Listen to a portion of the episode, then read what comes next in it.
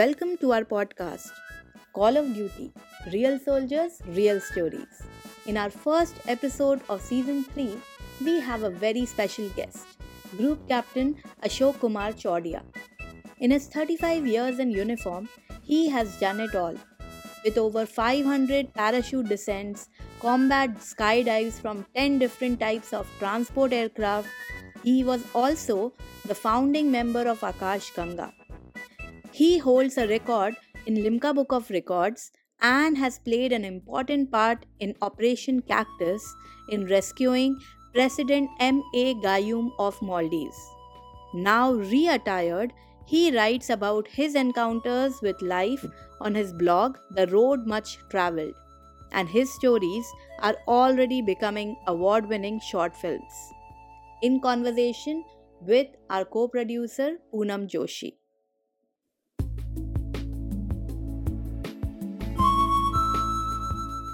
Hello and welcome to Call of Duty Real Soldiers, Real Stories.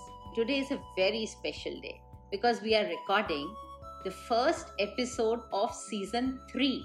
When I look back, two years just passed by and we have already finished 24 exclusive interviews, each one very special because the servicemen are always special and they always have stories to tell. And as you know, we believe all soldiers live an extraordinary life.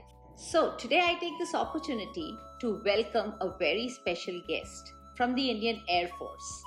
We have with us Group Captain Ashok Kumar Chordia. Welcome, sir. Thank you. Happy to be on your podcast. So, I've always believed that childhood has great impressions that are embedded in the mind, and every person's future is based on those impressions. So, I would like to know something about your childhood. Where did you grow up? How about your siblings, your family? Tell us something about that. I was born in Ujjain, Madhya Pradesh, and uh, we had a big family. I had uh, uh, four elder brothers and uh, a sister who gave me all the love and affection. For a long time, I was the youngest in the family, and everything was di- directed towards my happiness. So, I studied till class 5th in uh, and then I joined Sainik School Rewa, and that changed my life altogether. Uh, a disciplined life. At home, also, father was a disciplinarian. He ensured that everyone got up early, went for a run, did some exercises, and studied well. So that was the uh, the seeds were sown that early. Sainik School uh, concretized that uh, effort of my father, and uh, after Sainik School, I joined NDA. So, I think the love for the armed forces must have been ingrained in you at Sainik School Rewa. And uh, no one from your family, I guess, is in the Indian Armed Forces. So, what I can make out is that it was just the training, the discipline, and the way of life that got uh, you know ingrained into you very early in life. I'll uh, briefly tell you about uh, the home front again. My elder brother uh, joined the army before I joined the Air Force. When I joined Sainik School and I was about to go for the NDA exam, the opinion at home was that I shouldn't join the armed forces. We belong to a Jain Marwadi family. Uh, we have a business family. So uh, there was a reluctance at home. But my elder brother, after completing his engineering from BITS Pilani, he joined IMA as a gentleman cadet. And uh, while on leave, he told my parents and other brothers that uh, if I was interested in joining the armed forces, I shouldn't be held back and uh, I should be encouraged. So, in the second attempt, when I went for the SSB, I cleared it and joined the NDA. Oh, so I was wrong. I thought there was no one uh, probably in the Indian Armed Forces. But that's very encouraging, and especially your brother who went all out to tell everybody in the family that he you should be allowed to go. So, how was the training? I'm sure there are certain incidents which were very interesting, funny, or difficult. Could you narrate something? Every day in NDA was very interesting, and then there were some uh, days which were more interesting than the others. Uh, once it so happened that uh, in our fifth term, we were supposed we were called for a fall-in by the academy cadet adjutant. And a few days hence we were uh, supposed to be appearing for our face tests. A tough uh, period for all of us we just felt that if we went in for the fall-in we would not be able to prepare for our uh, phase tests and some of us stayed back and as a result we were given collective punishment uh, for about a month or so we were put uh, through the toughest of punishments possible together, crawling, then rolling in front of the Sudan block. And in the midterm, we were put in the swimming pool and we were asked to continue swimming for long hours. So that was a period which uh, got us all even more together.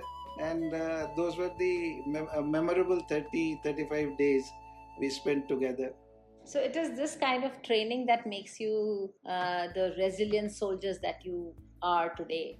Moving ahead, I would like to ask you about your Air Force uh, experience. I've seen you have been a daredevil. Were you always like this as a child? I mean, you're skydiving. I was seeing about you've taken more than 500 parachute descents. Tell us about this part of your career.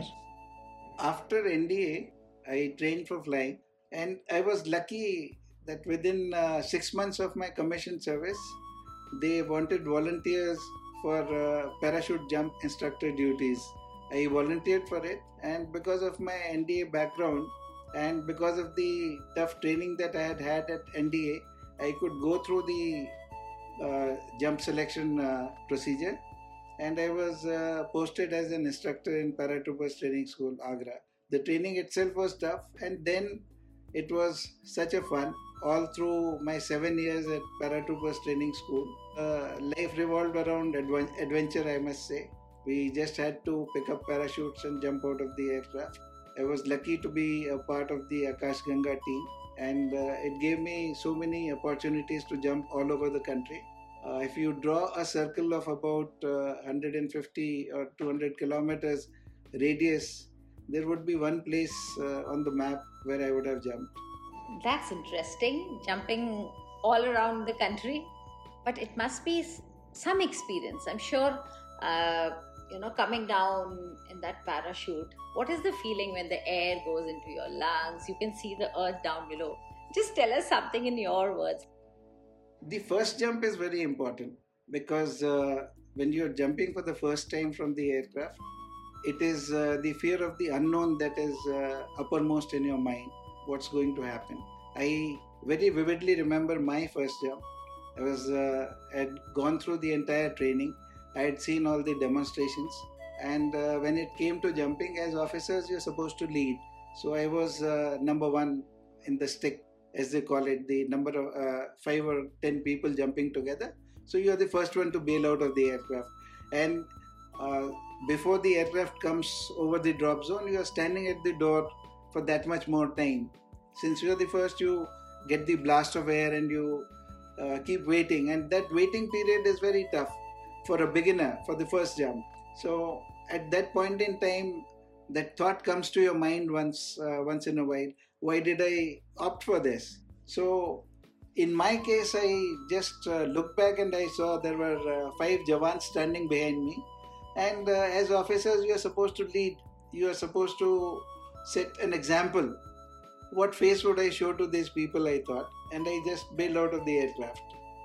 So the first jump is important, and after that, you realize that uh, it isn't all that difficult. It is, as I've been telling all my uh, trainees, it is safer than uh, crossing roads on Delhi streets. So jumping is a safe thing, and then uh, it becomes a second nature. It's like cycling or uh, doing anything else. I think first of anything, any adventure matters. It's then that you get the hang of it, and uh, you also come to know that whether you're going to enjoy it further or you would, leave it at that. I read about Operation Cactus in Maldives, and I believe you were one of India part of the member of that Indian contingent. Contingent uh, that was launched by the Indian then Prime Minister uh, Rajiv Gandhi somewhere in November 1988. So tell us something about it. In November 1988, there was an attempt to overthrow the government of uh, President uh, Mohammed Abdul Gayoom of the Maldives. a Maldivian businessman, uh, Abdullah Luthufi was his name. He joined hands with uh, some uh, terrorist organization, PLOTE, of uh, Sri Lanka. About 80 of those terrorists, they got on trawlers and moved to the island of Malé to overthrow his government around that time the president was supposed to be visiting India. They thought that the president won't be there and it would be a cakewalk for them. But the president got an inkling and he stayed back. Instead of coming to India, he stayed back there. As a result, they went on a hunt. They wanted to search the president, I mean, find the president and kill him. So the president sent uh, SOS messages to several countries the US, the UK, Pakistan, Sri Lanka, India, and so many other Commonwealth countries. All these countries knew that, uh, all, uh, I mean, including India, knew that uh, reaching President Gayoom was a very difficult task because he was hiding on the island of Malé, the capital of uh, Maldives. And the only way to reach the islands was to land an aircraft on the island of Hulhule, which was a distance away from uh, Malé land on that island and then move by boats to the other island, find him and rescue him. The other option was to carry out a paradrop in case the runway was not available, to carry out a paradrop on the island and then get into boats and uh, reach the other island, or carry out a paradrop on the island of Malé itself. There were no open areas, uh, big open areas on uh, the island of Malé, so it was uh, felt that uh, landing on island of uh, Hulhule would be a safer option. Land and aircraft would be the best option because there was hardly any uh, distance between the runway and the sea. If the paratroopers were to jump out, bail out on the island of Hulhule, they would land into the sea. My job was to prepare the troops and help them out of the aircraft. As an instructor, that was my job. And the other job was to control an aircraft sitting on the ground, guide an aircraft to release the paratroopers in a way that they landed on the island in case it was required. So, when these messages reached India, the Prime Minister was not, not in Delhi. The uh, Air Chief and the Naval Chief was not, uh, were not in Delhi, and uh, the uh, entire machinery was uh, almost, I will say, it was uh, in my book I have written about it. It was a bugle sounded early morning, clarion call at Reveille. So the prime minister cancelled his visit and uh, to Calcutta and other uh, cities he was going to visit, and he asked all the top brass of the army and the diplomats to meet uh, in Delhi. In the meeting, uh, they decided that uh, we should go ahead and do it because uh, it would prove the prowess of Indian diplomacy and military. And at that time, we had had some setbacks in Sri Lanka so this was an opportunity to uh, prove our uh, worth in the region. Once the directions were given and the orders were passed, the Air Force started getting the aircraft ready. The army, their troops were scattered all over. So to getting all the, I mean, getting all these troops together in uh, such a short time and then uh, proceeding to Maldives was a tough task. They got the troops together an intact battalion was not there. They pulled troops from uh, different uh, battalions and formed a battalion and then moved. Uh, the interesting thing was that there were no maps. Maps of the island of Malé, Hulhule, etc. were not available. They used the uh, naval charts where the convention is different. Uh, you really can't make out what are the features on the ground. The army and the air force do not follow those maps so easily. And uh, luckily for us, there were uh, some uh, tourist maps and some uh, guides which were used by the troops to know the island. And then around that time, Major Harkirat Singh, son, son of General Oberoi, he had a coffee table book which his father had presented to him. And that book came in very handy. They took the Xerox copies of the pages and handed over to all the troops. Uh, I was uh, that particular morning when the message came. I was I was ready with the Akash Ganga team. I was supposed to lead a team uh, for a skydiving demonstration in the NDA, and we were all about to leave, and I was told that uh, there was something else to be done, and I was pulled out of that uh, demonstration. I cursed myself that it was a great opportunity to go back to the alma mater and jump there. So, but later I realized that even I had a had an even better opportunity to participate in an operation. We didn't know what was uh, going to happen till the till we boarded the aircraft. We were too young that time to be told everything. Secrecy was maintained all the time, and uh, once the aircraft got airborne, we came to know uh, what was happening. There were code words which were uh, incorporated so that the uh, mission was not compromised. Just before landing, the the runway lights were kept off for most of the time. Just before uh, we reached the islands, the lights were switched on, and uh, those code, coded messages were uh, shared, and uh, the aircraft landed there. The troops, after getting out of the aircraft, they took the speedboats and headed towards the island where the president was hiding. The terrorists, when they saw these IL-76 aircraft landing, such big noise was there, and they felt that a big force has landed and they wouldn't be able to face us. So they took some hostages and they hijacked a merchant vessel, MV Progress Light, and they wanted to run away. They left some of their uh, friends behind, got into the ship, and they were uh, sailing away from the islands when Brigadier Bulsara and his team fired and damaged the ship, which was carrying the hostages. Once uh, that ship was damaged, it was easy to follow and uh, chase it. Indian ship res- returning from Australia, INS Godavari was directed to apprehend that ship. INS Betwa was sent from Cochin, that also headed in that direction, and finally that ship was apprehended and the hostages were uh, rescued. That side, uh, the army troops, Brigadier Bulsara's team, they landed on the island and found the president they formed a human shield around him and got him to the National Security Service headquarters. Last minute, uh, when the aircraft was about to land, I was told that we have got the permission to land and it may be possible that uh, the runway might not be safe in future and we want someone to control a paradrop uh, sitting on the ground in case it is required. So I got down with the troops and I waited for my turn to guide the aircraft for a paradrop, which never took place later. My God. I mean, I have goosebumps, and I'm sure while you were part of it, what all must have crossed your mind.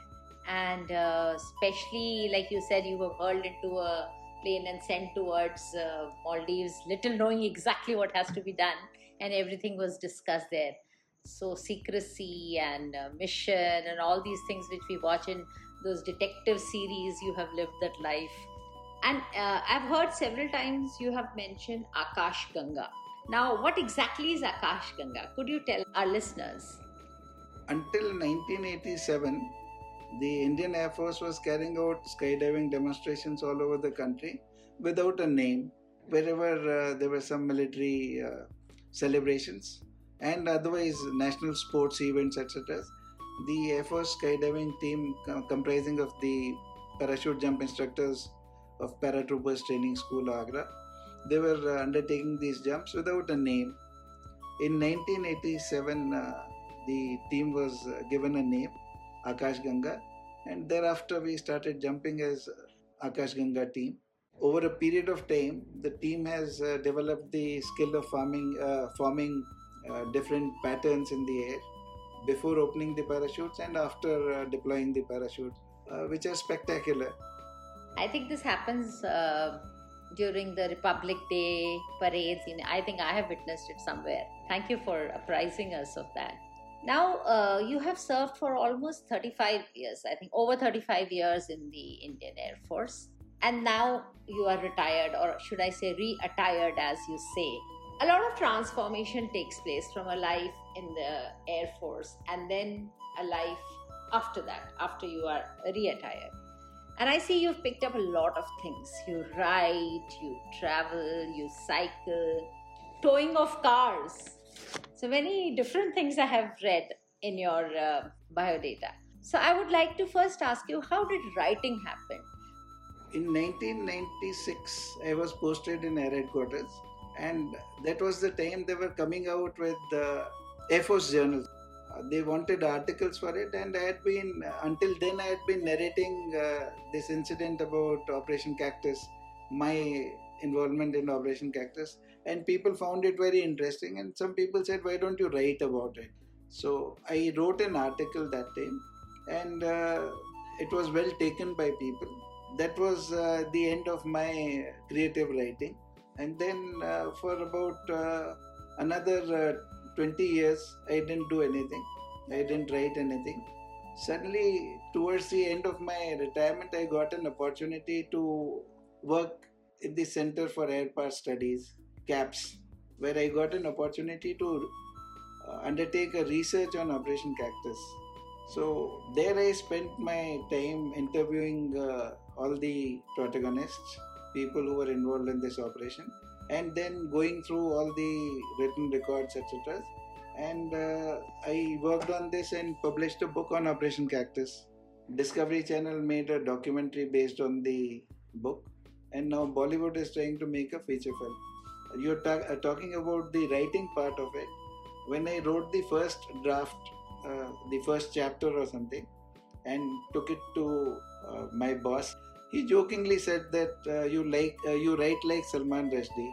I took it as a joke only, and then after completing my tenure there, that thought came to my mind that if I start writing my experiences of the armed forces, probably they will make interesting reading.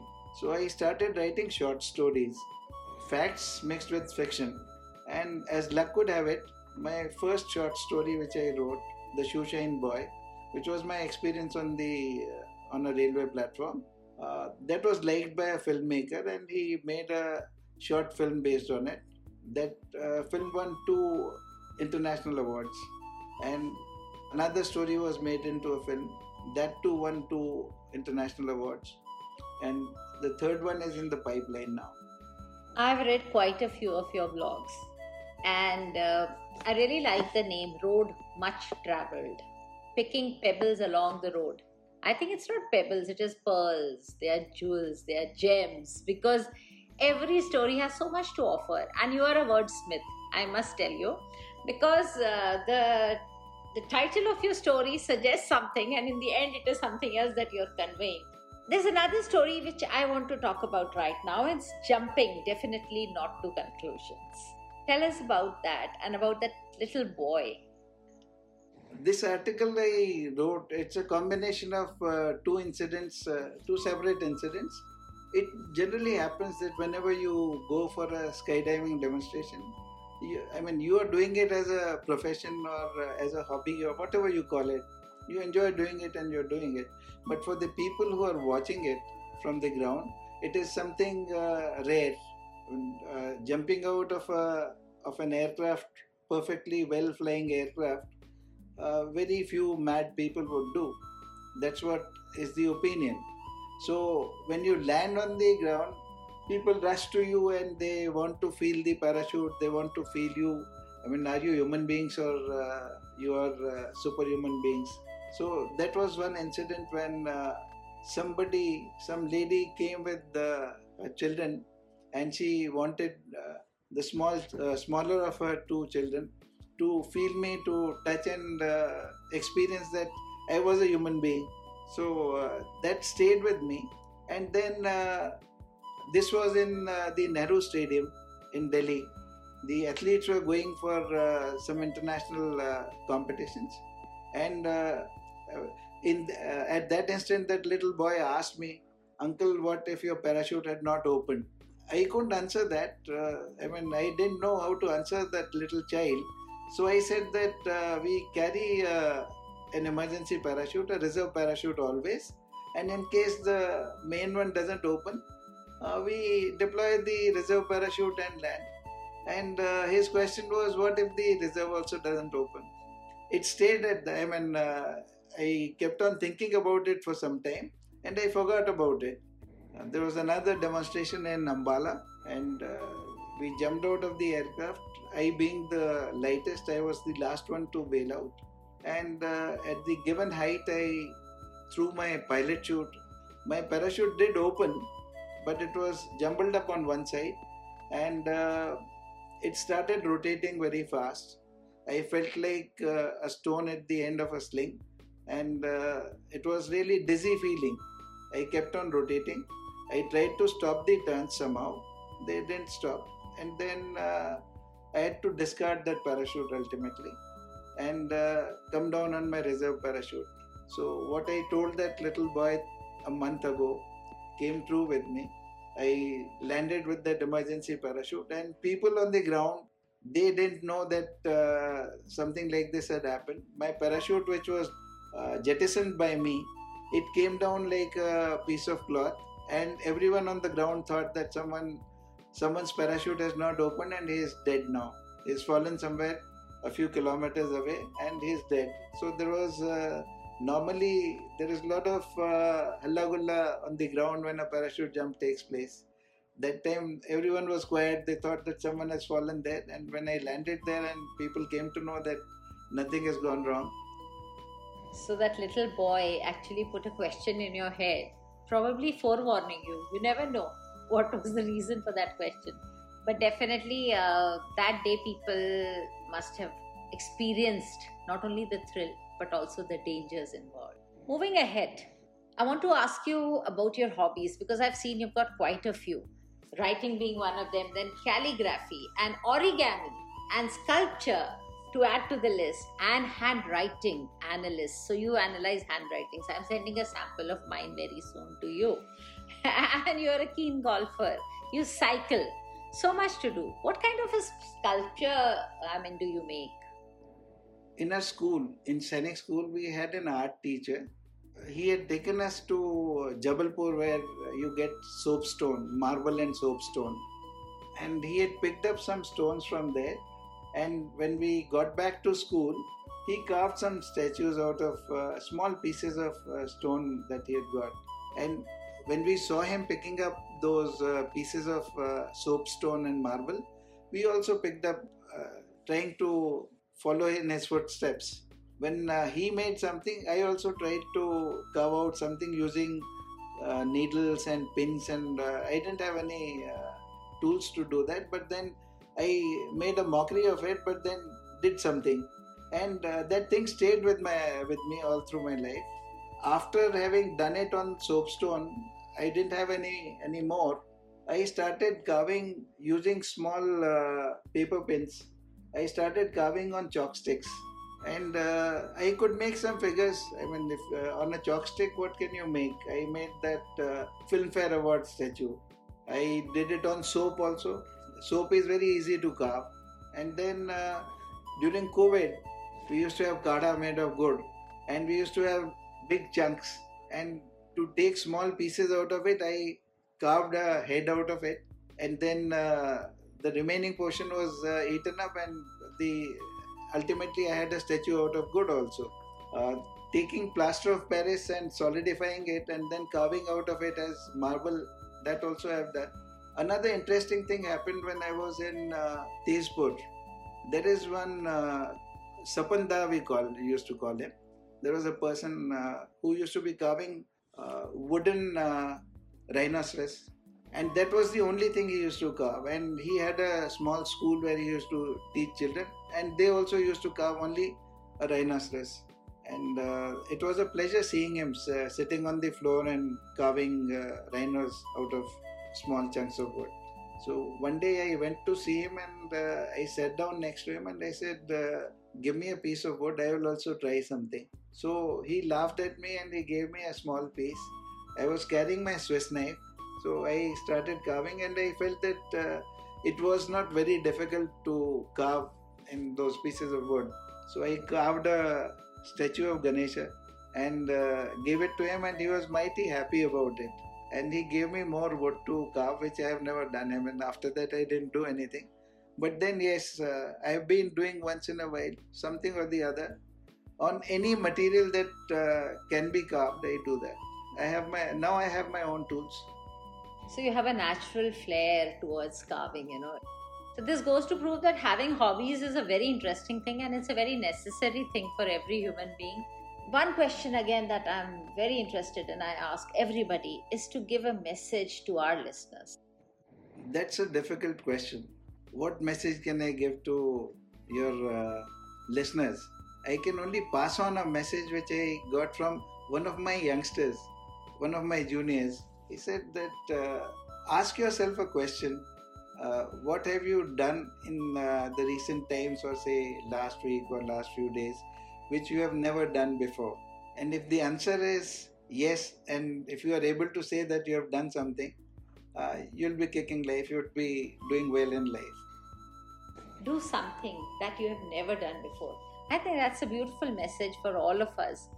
And with this, I would like to thank you so much, Group Captain Ashok, for being here on our podcast, listening to your stories and your experiences in the Indian Air Force have enriched us. Thank you, ma'am. It was a pleasure being on your pod- podcast. Thank you so much for listening to our podcast. I hope you enjoyed it.